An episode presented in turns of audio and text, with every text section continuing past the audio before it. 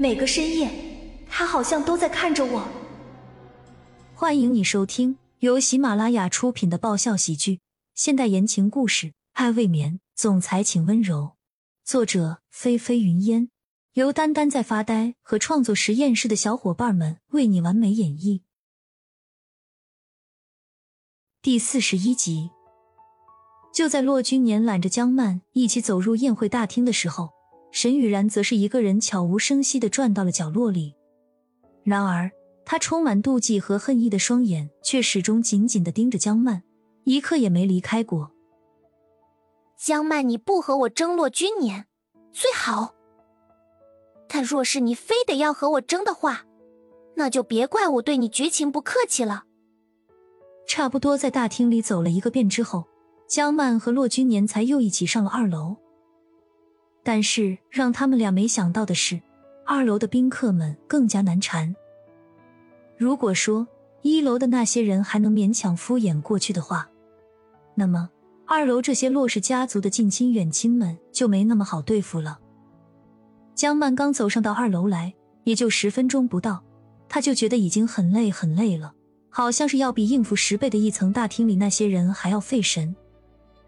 好在戴香芝和魏安华都各自帮了他们两个人，拉着女人们聊一些八卦之类的，这才避免了江曼被一群女人围攻。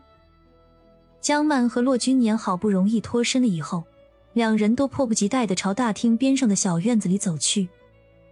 看到院子里的秋千，江曼的脸上终于浮现了一抹轻松的惬意来，快速地坐在了秋千上，而骆君年的脚步则是放慢了许多。直到江曼在秋千上慢慢荡了起来的时候，骆君年这才走到了江曼的身后，什么话也没说，主动的推动着秋千。夜晚的凉风斜斜吹来，江曼在骆君年的推动下弧度不大的晃悠着，只是不一会儿便感觉到了冷意，忍不住打起了喷嚏。冷吗？骆君年问出这句话的时候，已经脱下了自己身上的西装，顺手直接披在了江曼的肩上。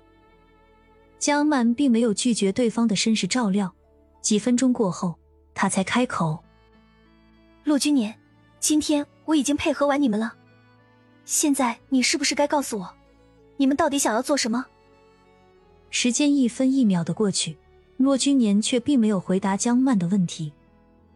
许久之后，江曼才起身，朝着骆君年浅笑的说道：“你现在不说也没关系。”总有一天我会知道的。